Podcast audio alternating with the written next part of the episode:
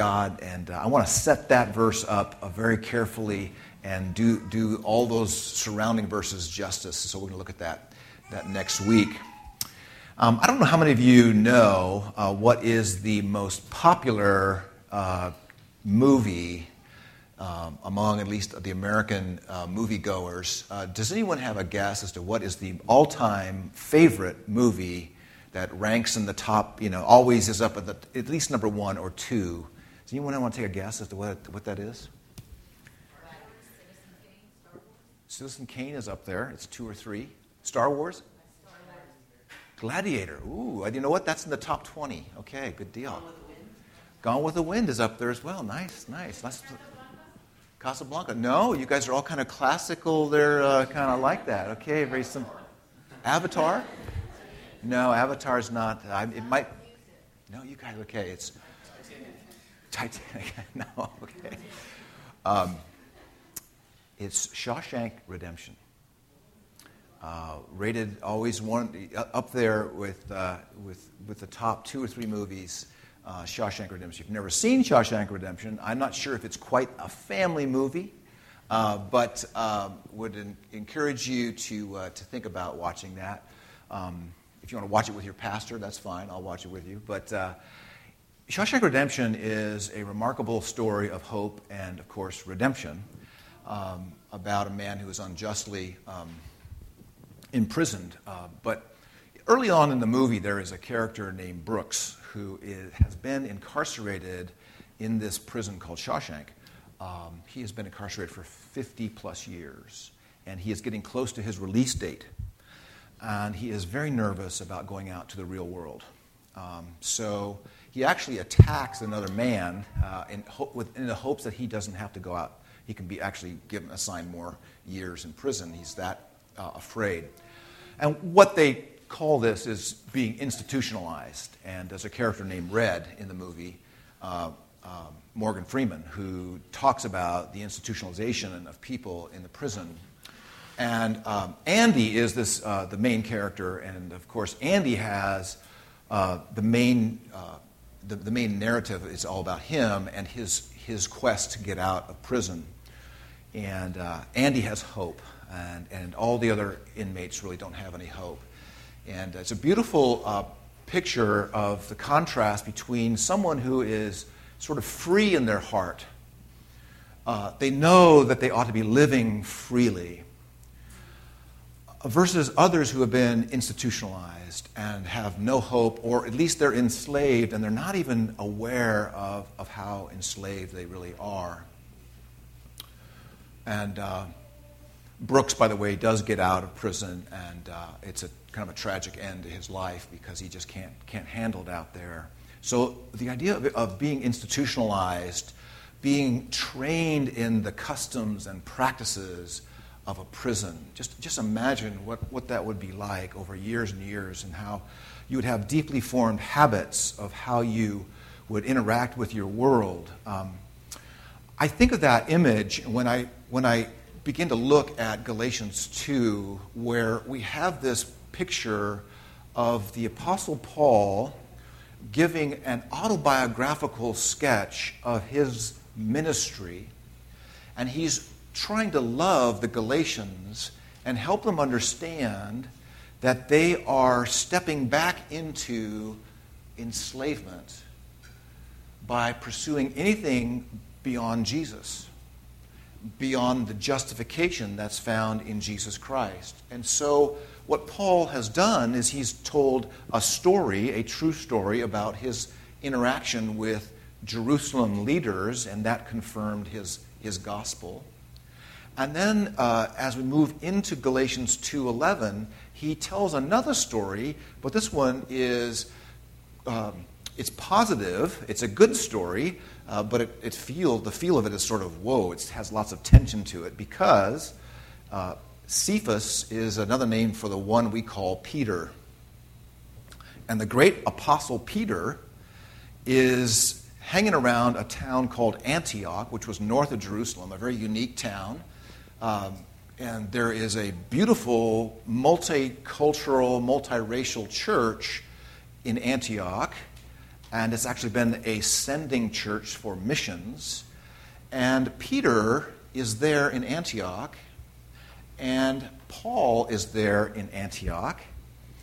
And Peter has gone back to his old sort of uh, institutionalized way of living. He is no longer free, but he's stepping back into being enslaved. And so the story here is a, a description of what happens when Peter shows up uh, sort of at the church potluck. and, and he has been used to interacting with non Jews. Peter is free uh, to now associate with uh, people who are not culturally like him. He has learned this. In fact, Peter was given a remarkable revelation from God, a direct special revelation. In Acts 11, we have the story of Peter being called by God to go visit a non Jew, a Roman leader named Cornelius. And Peter is reflecting to himself about obeying God's call, and he says, I have never, he, he's saying to himself, I've never been inside a Gentile house. I don't eat the things they eat. This is not something I do as a culturally raised Jew. And so what happens is, is Peter is given this special revelation in Acts 11, and it's this strange image of, of a large sheet. And on the other side, you can I imagine animals peering over the sheet, but there's, there's pigs and, and things that Peter would, has never eaten. Imagine never having had bacon. Anyway, so he, and he, this, this sheet is full of all kinds of animals and, and, and things that he's never eaten, and he hears God declare to him, These things are now clean. Peter, you don't have to be wrapped up in the ceremonial laws that would be required of you in order for you to present yourself before God. These things, eating pork, that does not affect your, your your connection with God in any way, shape, or form. So Peter has been given a special revelation from God. Now, we don't, you know, I probably should know the chronology here, but this is going to be some, some time later. We are now in Antioch. We are in Gal- Galatians 2, and the Apostle Paul is recounting his encounter with Peter. With Peter. Uh, and Peter has been living in the knowledge that the ceremonial law was completely fulfilled in Jesus. Abstaining from certain foods actually didn't do anything for you anyway. And the one who makes you clean before God is not your behavior or your performance, it's Jesus. So the ceremonial law has come to a conclusion in Jesus. It's, it's, it's been abrogated, it's done. So, Peter now has been enjoying that freedom. He's, he's breaking out of that institutionalization, if, if you will. He's been enjoying it. So, uh, but he shows up at this gathering, and we, it's, we're not sure if it's just one event or if it's a pattern of living. I, I couldn't quite make that out in the text. Maybe some of you can figure that out. Whether or not it's just one event, because we know Paul does confront him one time, but whether or not this was actually Peter's habit. He had been eating with the Gentiles, and then there's one particular gathering, uh, and I'm not, again, I'm, I'm, not sure if it's more than one gathering, but at one particular gathering, we know that Paul confronts Peter. A group of people from James, that's uh, code language for Jerusalem, James was the pastor in Jerusalem, and a bunch of converted Jews, so these Jews believed in Jesus, have traveled up to Antioch, and they are um, actually they're called the circumcision party. This is like a sectarian group or something. They, they come on in, and Peter immediately joins them. And so you have in this church, and again, I imagine just a we're having a fellowship lunch today. So I just imagine the Jews over here and the Gentiles over here, and we're all under the great banner of Jesus, uh, who's supposed to reach all the cultures of pe- all cultures and all nations, but the church is, is divided. Okay, so Paul sees hypocrisy in this. he sees radical hypocrisy because uh, not only for the, the, the Jews uh, who were practicing this, but particularly for Peter. And now it's very, very interesting what Paul does. Because what Peter is doing is this, is he's relying on his customs, on his Jewishness, on his traditions. Essentially, you could even call it nationalism. Okay? It's a distinct people, right? And Peter has fallen back on this as if this counts for something, as if this means something. And Paul is sniffing this out. Paul, as a Jew, knows that really what the law did ceremonial, civil, or moral, the top, the Ten Commandments, all Paul knows, and you can hear that later in Galatians 2, Paul knows that the function of the law is not to build us up, it's to break us down. It's not to affirm that we're okay and that we've been practicing the law. The law is to have us cry out, I need a Savior. And so Paul's wondering, why would you go back to law keeping as if that does anything for you? Well, it sort of does when you want to impress people, I guess.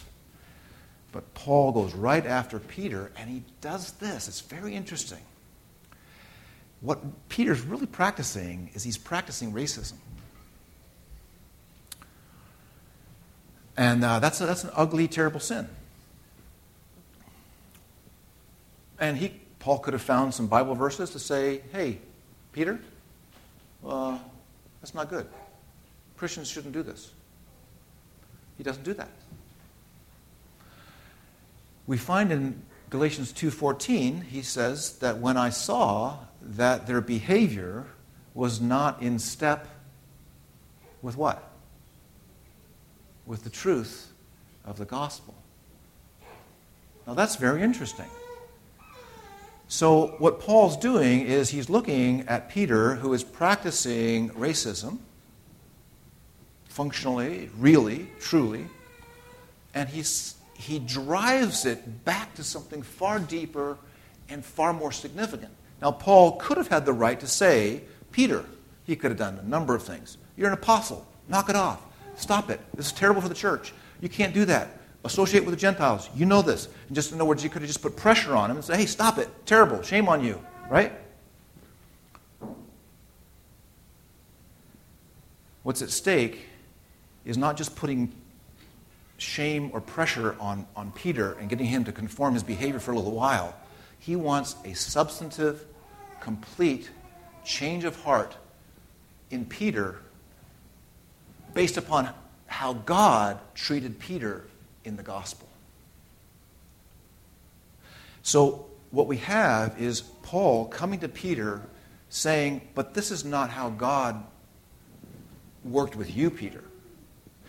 Peter, he never ever regarded us as Jews who were obedient to the law. That never worked for us. We were never justified that way. Therefore, Peter, I want you to work out the implications of your justification. Everybody, everybody tracking with what I just said? That's kind of a big, big word there. Justification simply means how God declares someone righteous. And what he wanted Peter to do was to understand that righteousness is a gift by God's sheer grace alone. And Peter, you are to live and bust through all your cultural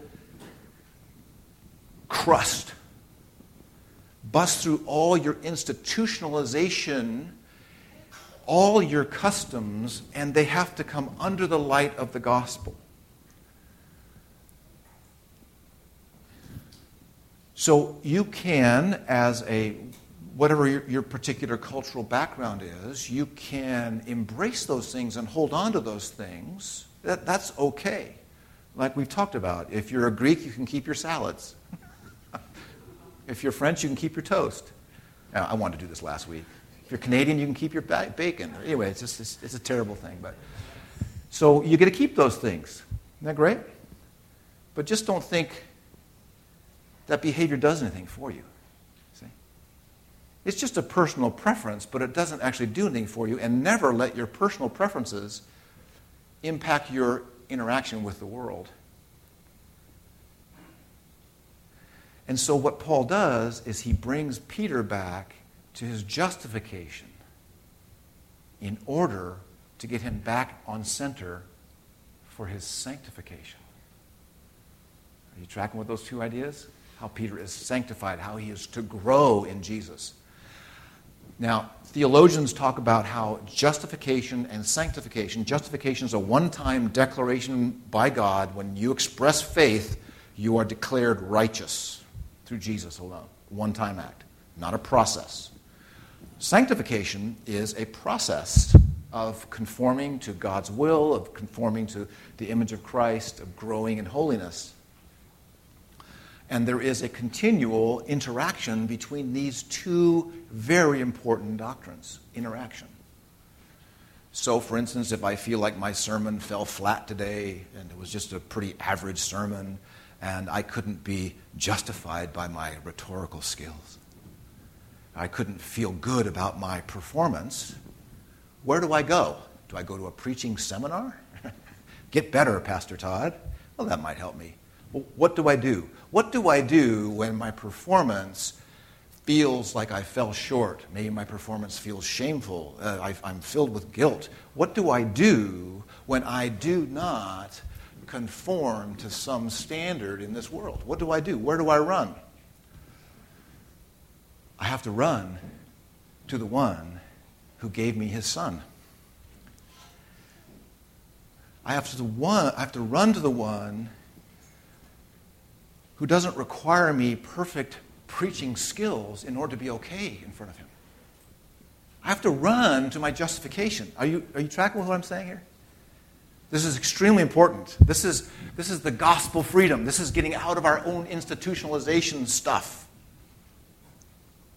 I have my stuff. I have my baggage. I have my, my way of feeling or see, being okay. Um, of, of thinking that I'm all right, and it's often very people oriented. And, and so for the Apostle Paul, he comes to this man who should know better. I just think of Paul coming up to Peter and going, You walked with Jesus. You were there in the water and you walked on water. Is this really true? You know, saying Paul's trying to figure out what's the deal with this guy. Why hasn't he shown more profound change in his heart? And it's a huge message for us as Christians. The deep issues of our hearts are just beginning to be unfolded to us. The deep institutionalization stuff that we have been bought into is just now being revealed to our hearts. What, Peter is on display for us, church, because he has issues with feeling good about himself. And he uses people and he uses his ethnicity and he uses his background and his customs in order to actually communicate to another group of people you, compared to me, are not okay. That is a, that is a he, he's on display for us. He is a radically insecure person. Tim Keller says that every pathology in the church and every problem of a Christian is related to Galatians 2:14.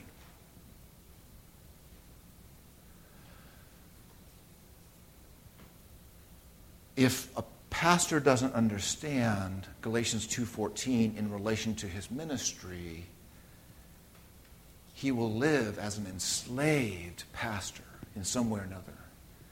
He's not free from a performance standard. If the folks in the church are not working at Galatians 2:14 in their own life, you mean I'm, I'm to be I'm to be living in the same way God received me? Go. For instance, Here's an application. Uh, by the way, I got a bunch of application today. Here's one, one application.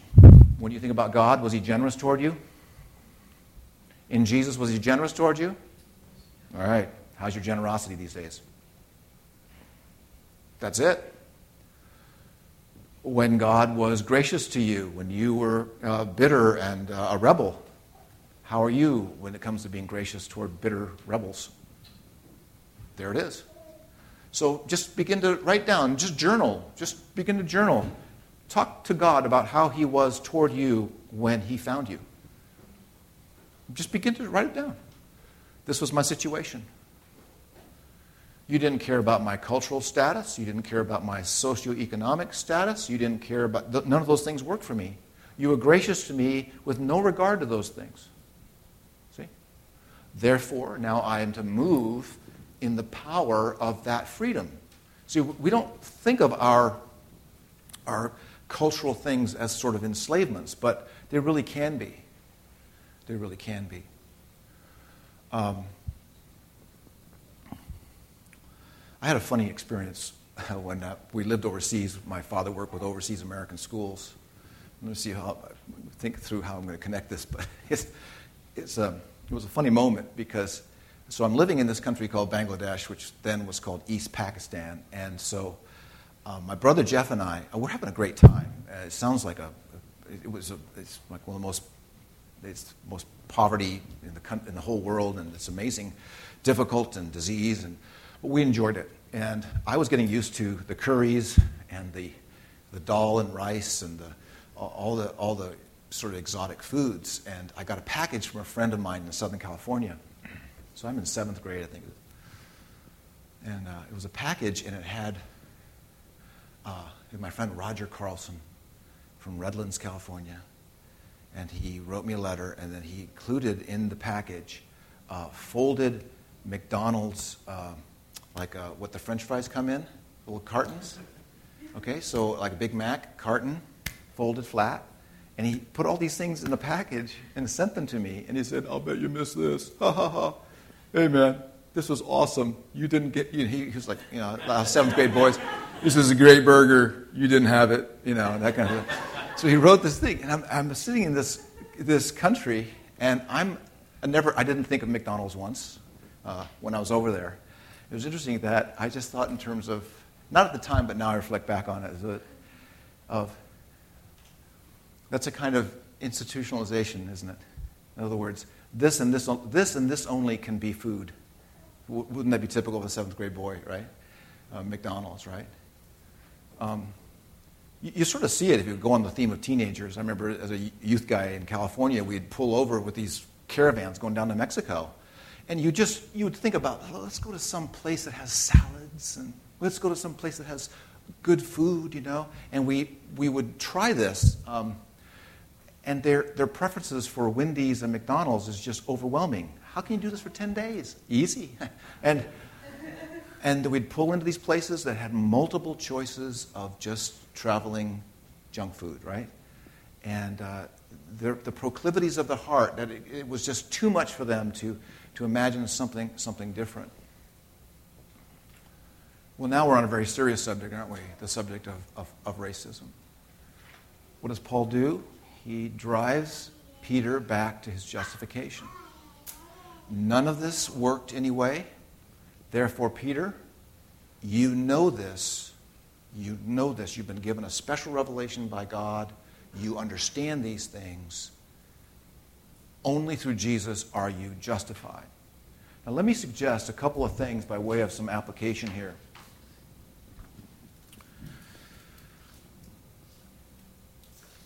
Want you to think about what makes you okay as a person. I want you to think through your cultural, some of your cultural norms, some of the things that you may be able to see, uh, and maybe, maybe not.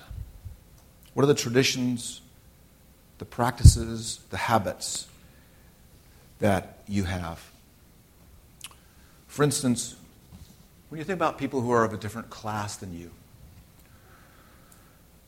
uh, you I don't know where you may fit or feel you fit, uh, lower, middle, upper. It's kind of how you know Americans kind of talk a little bit. When you're around someone who's of a different class than you, what happens inside you? Does it matter?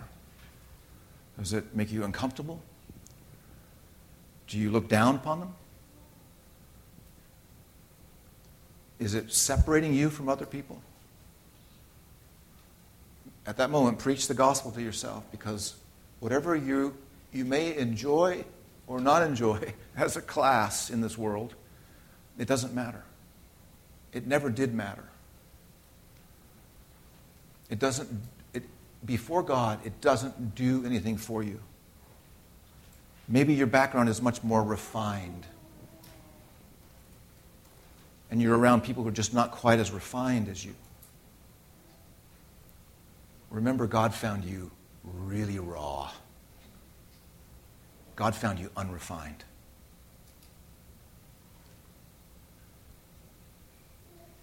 How about political stuff when you find you're interacting with someone whose politics are just completely different than yours? You can't believe they go to the same church as you do. This is impossible. What happens? Have you, have you wedded your Christian faith to some political platform? And those two are so wedded together that you, you can't imagine a Christian embracing something else, some other perspective. Your political stance did nothing before God. Nothing. It didn't work for you. Again, racist attitudes. a completely. The, the, obviously, it counted nothing toward God's receiving of us. Our,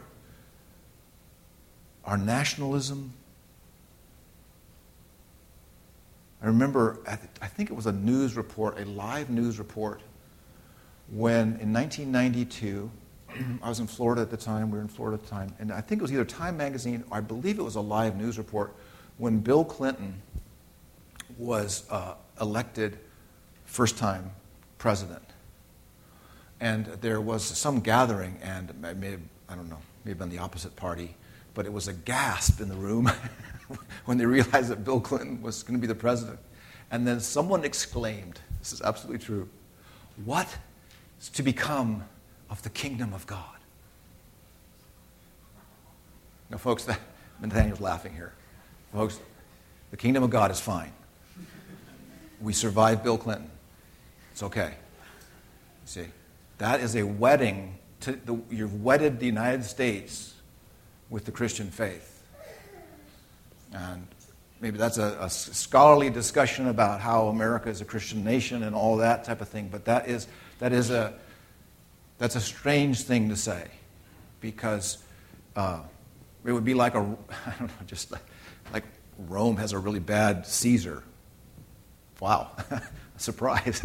And then to say, what's to become of the kingdom of God when Rome has a terrible Caesar leading it? We'd all laugh and go, of course, we have a, we have a Lord over that Caesar. He rose from the dead. Uh, we'll wait around and watch if Caesar can do this. Uh, so our king is above all these other kings. So, interesting. Pastor who is part of our presbytery, um, a Korean man, uh, around lunch during presbytery a while back. Um, I asked him how his church was going, and we got talking about something that's very interesting. He said, I have a really hard time uh, of fellowship in my church. He said, uh, You know how important education is in, in, Asian, in Asian families. And uh, he said, This is how it works in my church. This is East Bay, San Francisco, okay? East, so Oakland, over that area. He said, uh, in my church, uh, we have three, maybe four categories of people, and it's all based on education. If you went to an Ivy League school, you, you tend to sit at these tables. If you went to, say, Berkeley or Stanford, then you're kind of close to those tables, but you're over here. And if you went to some no name college, you're kind of over here. And if you went to community college, you're stuck in the kitchen. That happens in a church. Now, what's the problem there? Well, you can point out this or that sin, but what's the failure underneath the sin? The failure underneath the sin is to process the gospel clearly enough. Your education didn't amount to a hill of beans before God. Now work it. And this is the work that every individual Christian has to do and every church has to do. You've got to work it. This means you have to individually apply it. Okay? If you're a foodie and you just have a certain standard for your food, and you go over to someone's house and you, you listen to the pastor and uh, enjoy fellowship with each other and get to know each other. So someone invites you over to their house and they serve you like packaged stuff out of a microwave with lots of macaroni and cheese. And you see, is it possible, as something silly as food, we could be have food righteousness? Very possible in our day and age. You've got to work it. You've got to work this. When I saw that his behavior was not in line, the NIV has it right here, was not in line. Now, ESV says in step. In line with the gospel. The word there is ortho. And we have an orthopedic surgeon in the second row here. And we were talking before church. Ortho means straight. So if you go to an orthodontist, they get your dentist straight. Right? It's dentist teeth? Must be, right? Oh man, I'm learning things. Right I'm preaching. It's great. So, ortho. We are all struggling to be ortho. And what does it mean to be ortho? It means to keep thinking about your justification. Now, let me give you an illustration about how justification and sanctification work. And uh, let me see if I have any more application thoughts here. Um, mm, you're a really talented person. Do you look down on mediocre talent? Or maybe you have some particular skill and just grieves you that you have to hang around people with less skill. You got to work it. You got to work Galatians 2:14. That skill is a gift from God and it did not do anything for you in relation to your salvation. So I want you to imagine that you are in a gymnasium. And this is the sanctification gym, okay? Because Peter's struggling with his sanctification. He's also struggling with his justification, so he's got a lot of things going on here. So the sanctification gym looks like this you get in the door by grace alone. That's how you're in the gym. And what do you do in the gymnasium? What, what do they typically do? You lift weights, right, in the gym. And um, so you're in there lifting weights. Now, lifting weights is you're trying to obey God's will. That's what lifting weights is. So you're lifting weights, you're exercising, you're serving in the church, you're trying to help the body of Christ. You're, you're exercising. You're exercising, okay? Now, this is a very unique gym because uh, it has no mirrors. You know how gyms have mirrors, you know? you know? Right? No mirrors. And it's a really unusual gym, too, because usually the gyms want to show you that they have Mr. Universe who used to work out here. And so they have a, a trophy, right? They have a trophy cabinet for the famous bodybuilders who used to work out there, that kind of thing. There's no, there's no trophies. No. So there's no mirrors and there's no trophies. So if you grow a muscle in this gym, you don't get a prize. It's just because you're so happy to be, have the chance to work out. You're just amazed that you're in the gym. You're just stunned that you get to serve the creator of the gym. You got it? Everyone tracking with this? Okay. Now, here's what happens when I lift weights I can drop them, or they can be too heavy. And this might happen to you. If you start making progress in your sanctification, you're going to fall flat on your face once in a while. You're not going to do well. And I hope you come, keep coming to church because we're all, we're all tripping and falling inside the gym, okay? Now, what do you do when you fall? You think about how you got in the gym. I got in the gym by grace alone. It wasn't based on my performance anyway. So I did drop a weight. I did fall short. But that's not the big issue. The big thing is, I'm in the gym to begin with. And the foundation of the gym, the cement all the way across the gym floor, is your justification.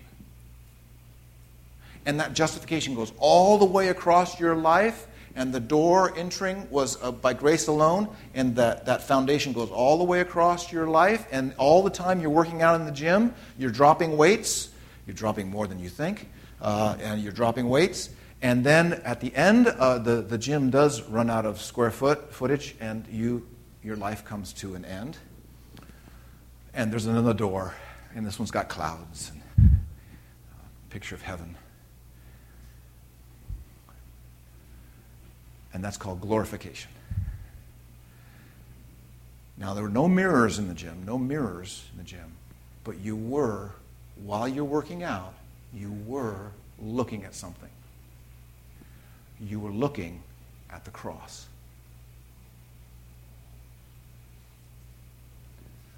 And the more you looked at the cross, the more you loved the person who brings that power to you, and the more desire there is to respond. And you're completely safe because you cannot fall off this foundation. You can't. You can't. You can't. And so, what does it mean to work out? It means that I am in lining up my life according to how my God came for me. How did he come for me? He came graciously for me, not regarding anything about me, not even my clothes, not even my polished manners, not even my skills, not even my religious performance. He came to me that way. It's never been about me at all. And so now we begin to translate this. If he came for me like that, then I am to come for others like he came for me. And I'm going to end with this. If you work this and you take your own heart to task and you wrestle with your soul, and you work this and you work it and you work it. And if it meant this for you, Jesus, that you came and you died on a cross, naked before the world, your heart given for people, for sinners, your willingness to include all kinds of people in deep trouble you came for people enslaved. You came for people institutionalized, people who could not imagine a life outside the prison. You came for those, and that was me. I could not imagine life outside the prison. A guy named Jack Miller on the East Coast, uh, pastor, PCA pastor, uh, written a number of influential books and uh, he writes in his, uh, I believe it's his leadership book, he writes this story of he and his wife, Rose Marie, and they're walking along the beach in Portugal. And uh, there's this group of men, very isolated. No one is around them. Some people gawking at them. And it is a, a group of homosexual men who are there on the beach and they're naked. And Jack, who was a very brave evangelist, I met him in, in seminary, and uh, tremendous, tremendous man who I, I, think he shared his faith every three hours. That was my, that was my impression. Uh, Jack turns to his wife and says, Honey, uh, when do you think was the last time these men ever had a conversation with anybody? Let's go talk to them. Now here was a guy who did the work of Galatians 2:14. What was Jesus willing to become in order to rescue sinners? To rescue sinners. What was he willing to become? He walked toward our need. So they went and they talked to these men, befriended them, extended kindness to them. tossing aside all cultural barriers, personal barriers, all this stuff. I would ask you to help me to do the hard work of Galatians 2:14. And you do the hard work as well. Nathaniel, elders, myself, others, we have small groups. We're all trying to do the hard work. And it will make perfect sense that we all struggle with this. Perfect sense. All right, let's pray. Lord, in this moment, I pray you'd convince us of your extraordinary love for us. Jesus, thank you for coming, for going on a cross, for uh, being stripped of all that you could ever trust in, and yet your hope was in your Heavenly Father.